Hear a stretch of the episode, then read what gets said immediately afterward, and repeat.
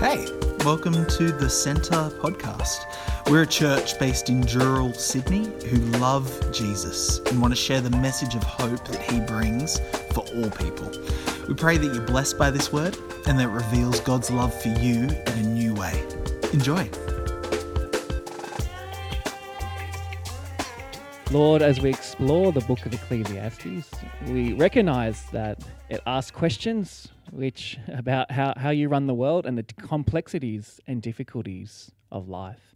And Lord, while we might understand evil and suffering, we understand that you are a good God, that you are a good judge.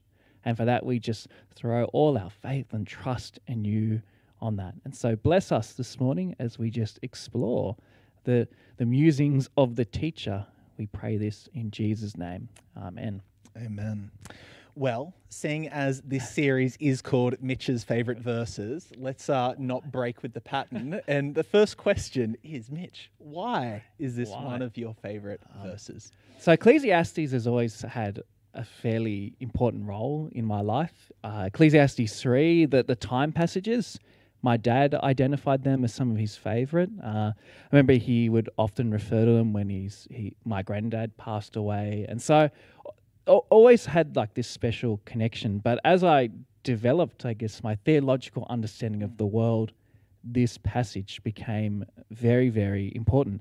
I've been in pastoral ministry. I think it's my seventh year, and I've preached through Ecclesiastes three times in Yeah. that. So I absolutely love this book. But I suppose why I picked this section this morning, and particularly focusing on verse fourteen and fifteen. Uh, I, will just read it out here. It hmm. says, I have seen all the things that are done under the sun. All of them are, well, I'll get to this later, but I'll just say the word havel, hmm. a chasing after the wind. What is crooked cannot be straightened, and what is lacking cannot be counted. Hmm. I remember this was one of these God moments when we were in hospital with Asher for the first time. I guess my way of processing through things was to actually dive into scripture. Um, and so I preached to Ecclesiastes while we were in hospital. And I can remember I was sitting next to his bedside. I, Rachel wasn't there. And I was unpacking um, from verse 12 all the way to the end of chapter 2. And I got to this section here and about I've seen all things under the sun, all this what's crooked cannot be straightened, and what is lacking cannot be counted. And it was just like this bombshell hit. It's like this is the teacher's reflections on the Genesis curse. Mm. So Genesis 3:14, that's the curse played, placed upon the world. Mm.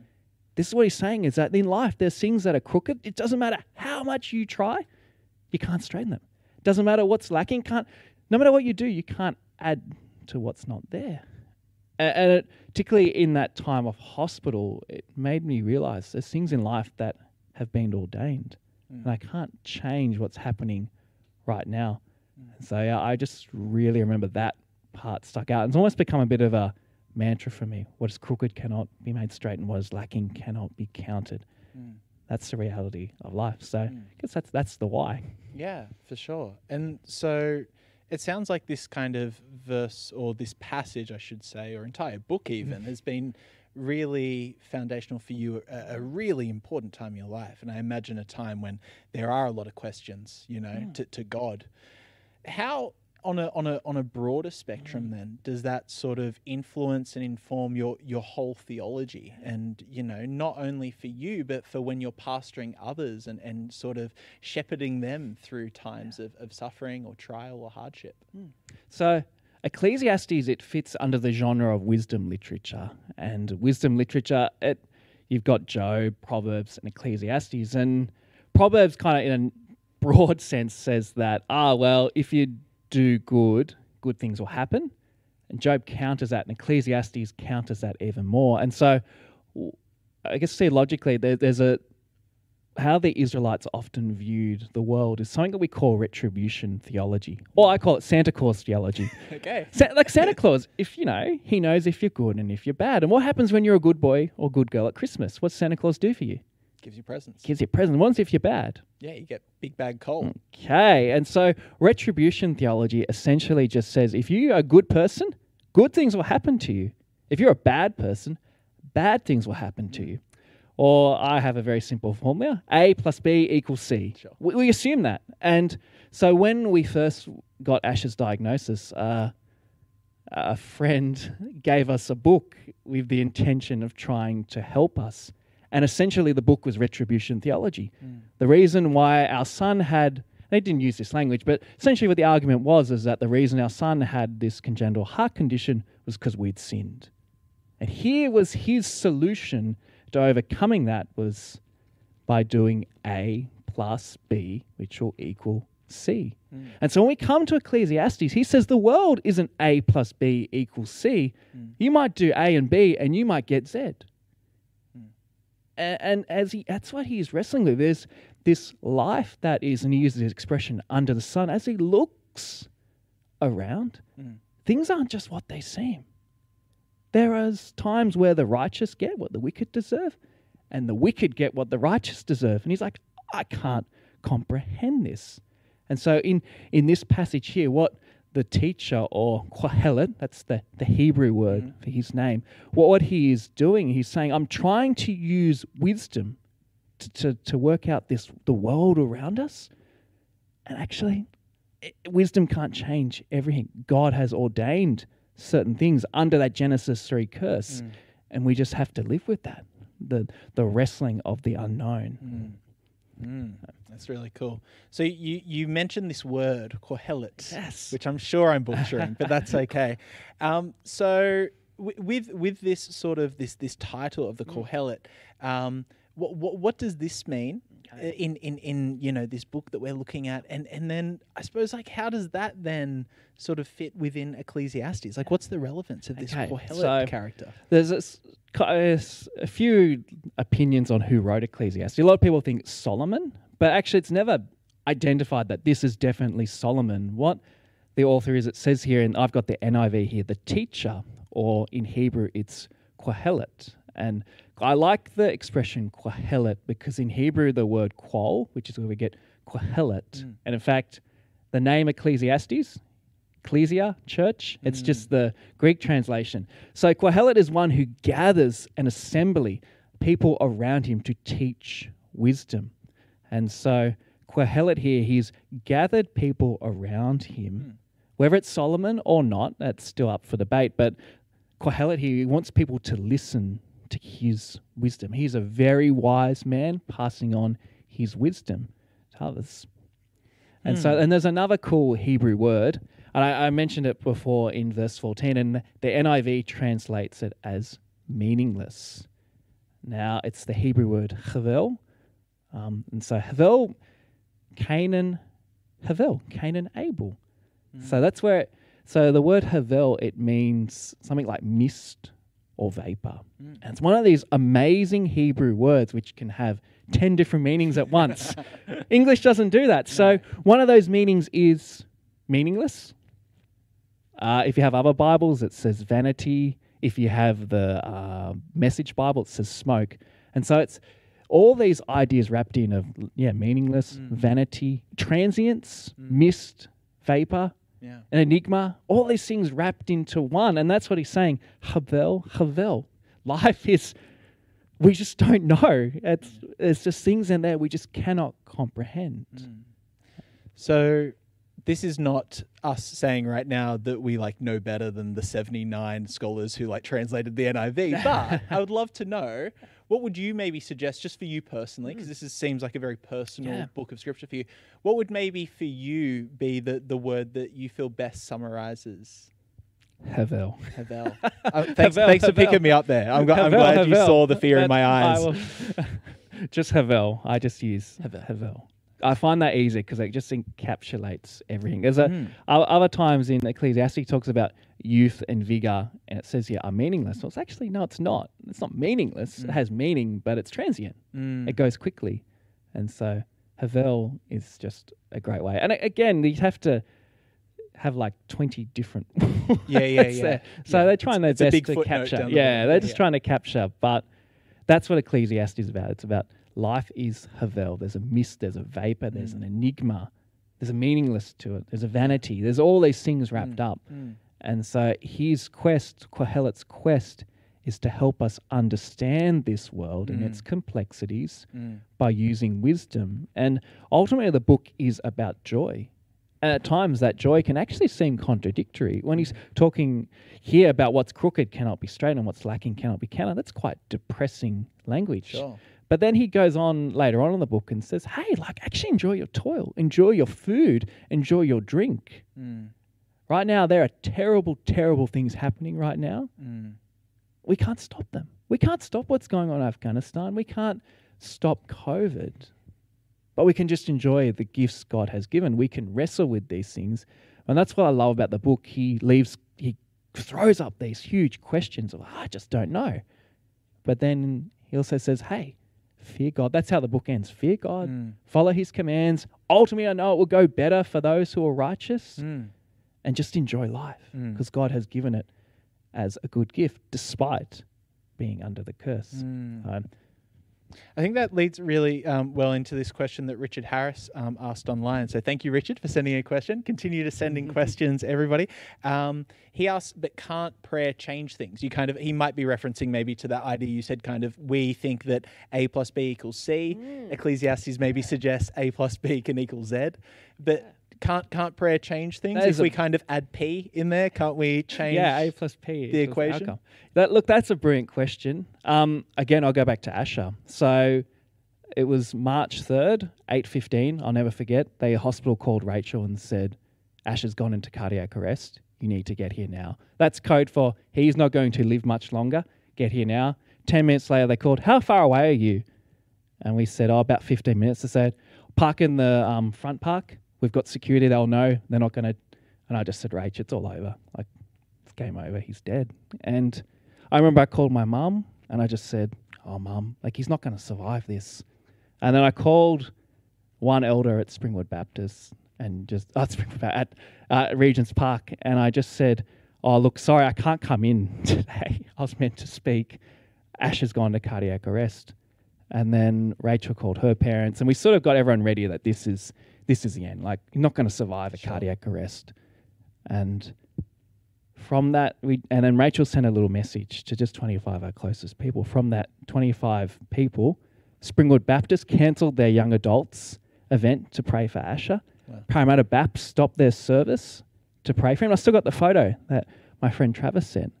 Uh, Hillsong, uh, my, my father-in-law, he knew people at Hillsong. He and Asher survived. And, and that wasn't supposed to happen. And so, P, to answer that is, yeah, sometimes prayer changes things. And, but when we were in hospital too, there was another family. Um, one of the teachers at Regent's Park, she knew them, they were a Christian family.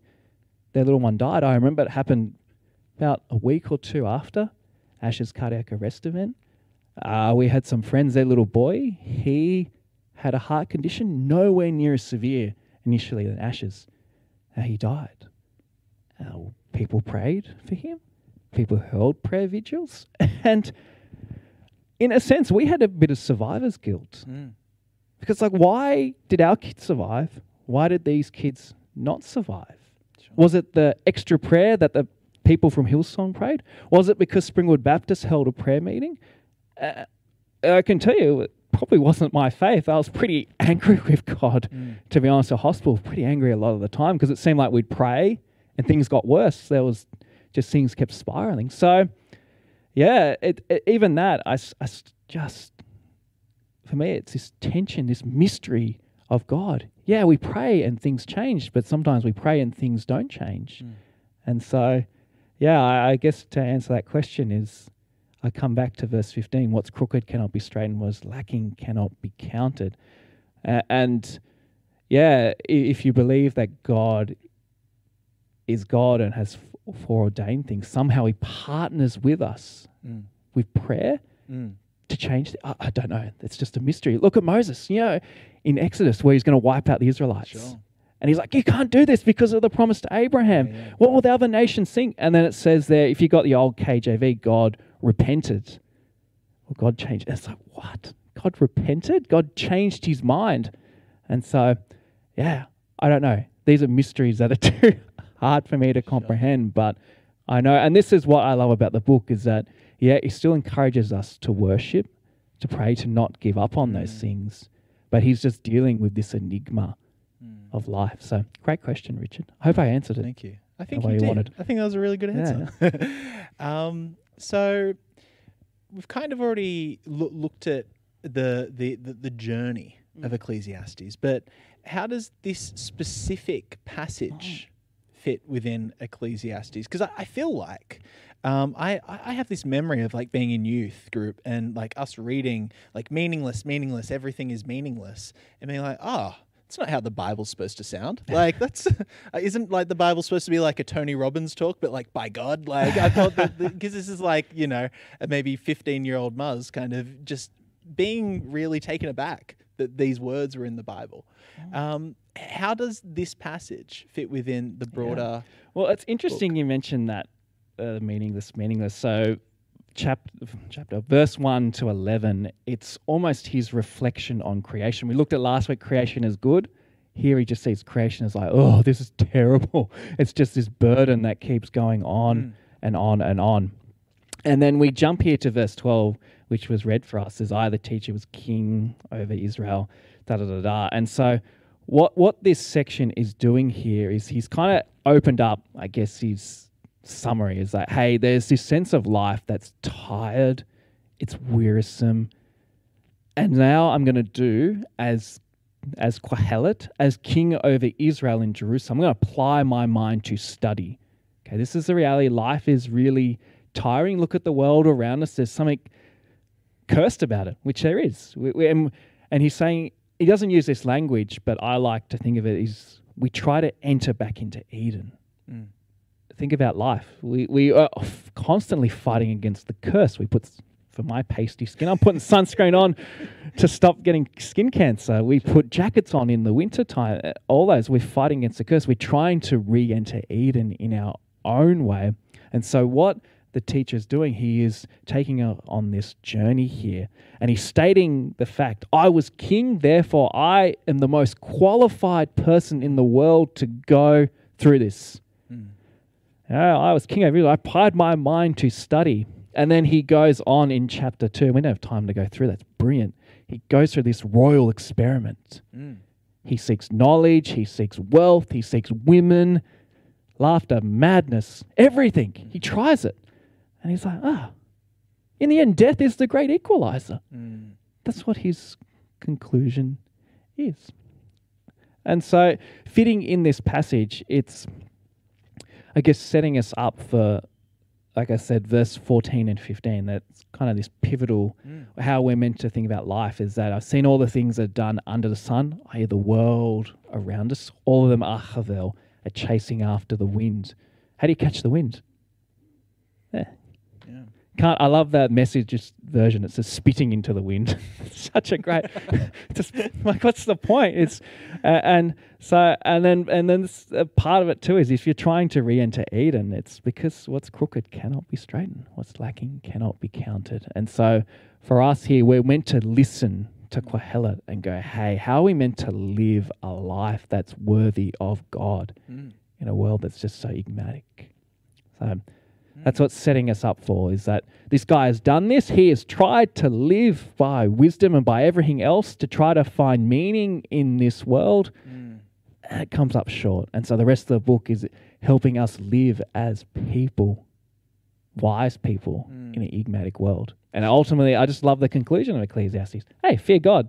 Yeah. Follow his commands. That's Yeah. true wisdom. That's the source of wisdom. Sure. So- Mm, it's so good. So, how does that apply for us practically today? Mm. I think like that there can be a little bit of a I'll just speak from myself mm-hmm. personally. I won't speak on behalf of the whole congregation. I feel like there can be like a little bit of like a cringe in me when I like start thinking about the fear of God because I'm like thinking about this like super like austere, like old school, you know, very dry God sometimes when I think about the fear of God. And I think that there's a lot more richness that can be like brought to us through especially Ecclesiastes as well and understanding Mm. that. But like how does Ecclesiastes for you, for us, Mm. apply practically for our day to day lives? Okay. Well, for me, I always see it as life can't be boiled down to formulas. Mm. Because if it could, well, well, let's go get Jesus. Okay, Jesus is the perfect man. Yet he's called the suffering servant. He suffered tremendously us. And so, if there's any greater injustice in this world, it's the fact that we worship the God man who suffered on the cross for us. It should have been you and I who were on that cross for our sins, but Jesus atones that. And so, yeah, looking for me, I find that the A plus B equals C formula just can't work in the world constantly. I can't just assume that because I've prayed about it, life will go in the way they want it. Mm. And, and so it gives me a great guess, sense that I know God is good. I know God is a good judge. And I'll share, actually, I'll share, I guess, another little story from hospital. Um, so there was just before Asher went into cardiac arrest. It's really cool how God works this way. We were pretty depressed. Um, I said we kept praying and things got worse. So that's that was the Saturday before he went to cardiac. The so he went to cardiac arrest on the Sunday. The Saturday, his lung had collapsed because he was sick. He was losing weight. It's just it just seemed like things were just getting worse and worse. I remember saying to Rachel, was sitting there having lunch. I said, I can see why people become atheist. And there was this part of me that I was just furious, just furious with God. Sure. I just couldn't comprehend it. And there's part of me that was thinking like, oh, maybe I should just throw it all in. Like, uh, you know, a pastor, trying to serve God here, meant to be, you know, not meant to experience these things.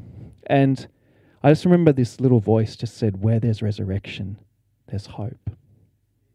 And so, and, th- and then literally Asher was resurrected the next day on the Sunday.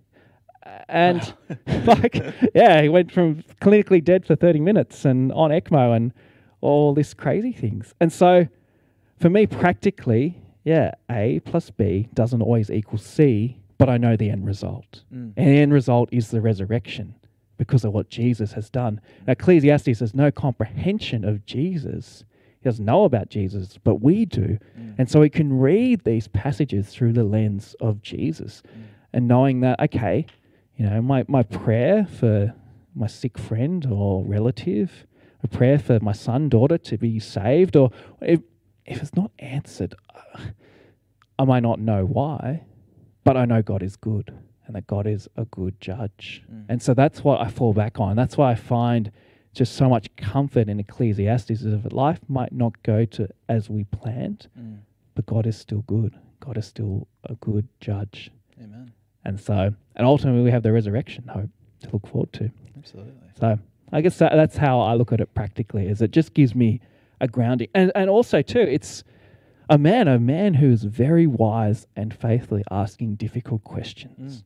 I think that's what is just beautiful about the Bible. We can ask difficult questions. Go, I don't know. Mm. I said this all the time. I was like, I don't know. I don't know. Mm. To ask me, there's lots of things in life I don't know, Mm. and that's good because if I knew God, then He wouldn't be worthy of worship. So Mm. the Jews had this great philosophy in how they viewed God is that they called it two-handed living. You read one passage says this, you read another it says something else, and you're left in the middle. It's like praise, praise God. He's a mystery. We don't know, and that's actually to be celebrated because God is God. We're human, but we know God is good. So So good. Well, Mitch, thank you so much. I think that, um, yeah, we will have all gotten a lot out of that this morning. And thank you just for your vulnerability and just sharing some real personal um, parts of your and Rachel's and your family's life. Um, guys, we're uh, going to go into another song of worship uh, now with Josh and Gabby. But, Mitch, do you want to kind of just close us in prayer Yeah, I'd before love we to. move into that? I'd love to. Hey Lord, we just thank you that you are a good God. And though we may not understand why things happen to us, and we look around the world and we see so many innocent people suffering and people in refugee camps, think of those in Afghanistan and other countries like that, Lord. Uh, you see the tears of the oppressed and no one's there to help them, but we know that you are the good judge. We know that one day Jesus will return and you will straighten what has been made crooked. You will add to what is lacking. And for us, that is the hope for Christians, the return of Jesus. And so, as we just live in this world with all its enigmas and difficulties and challenges, and though we may not understand the mysteries of you, Lord, we just put our faith and trust in you completely. And so, we're thankful for that. In Jesus' name we pray. Amen. Amen. Thanks so much for joining us. Don't forget to rate and subscribe to help others discover this channel. Check out the description if you want to find out more or get in touch with us at the Centre Dural. But in the meantime, praying for God's hand over you as you continue to step into everything Jesus has in store for your life. Be blessed.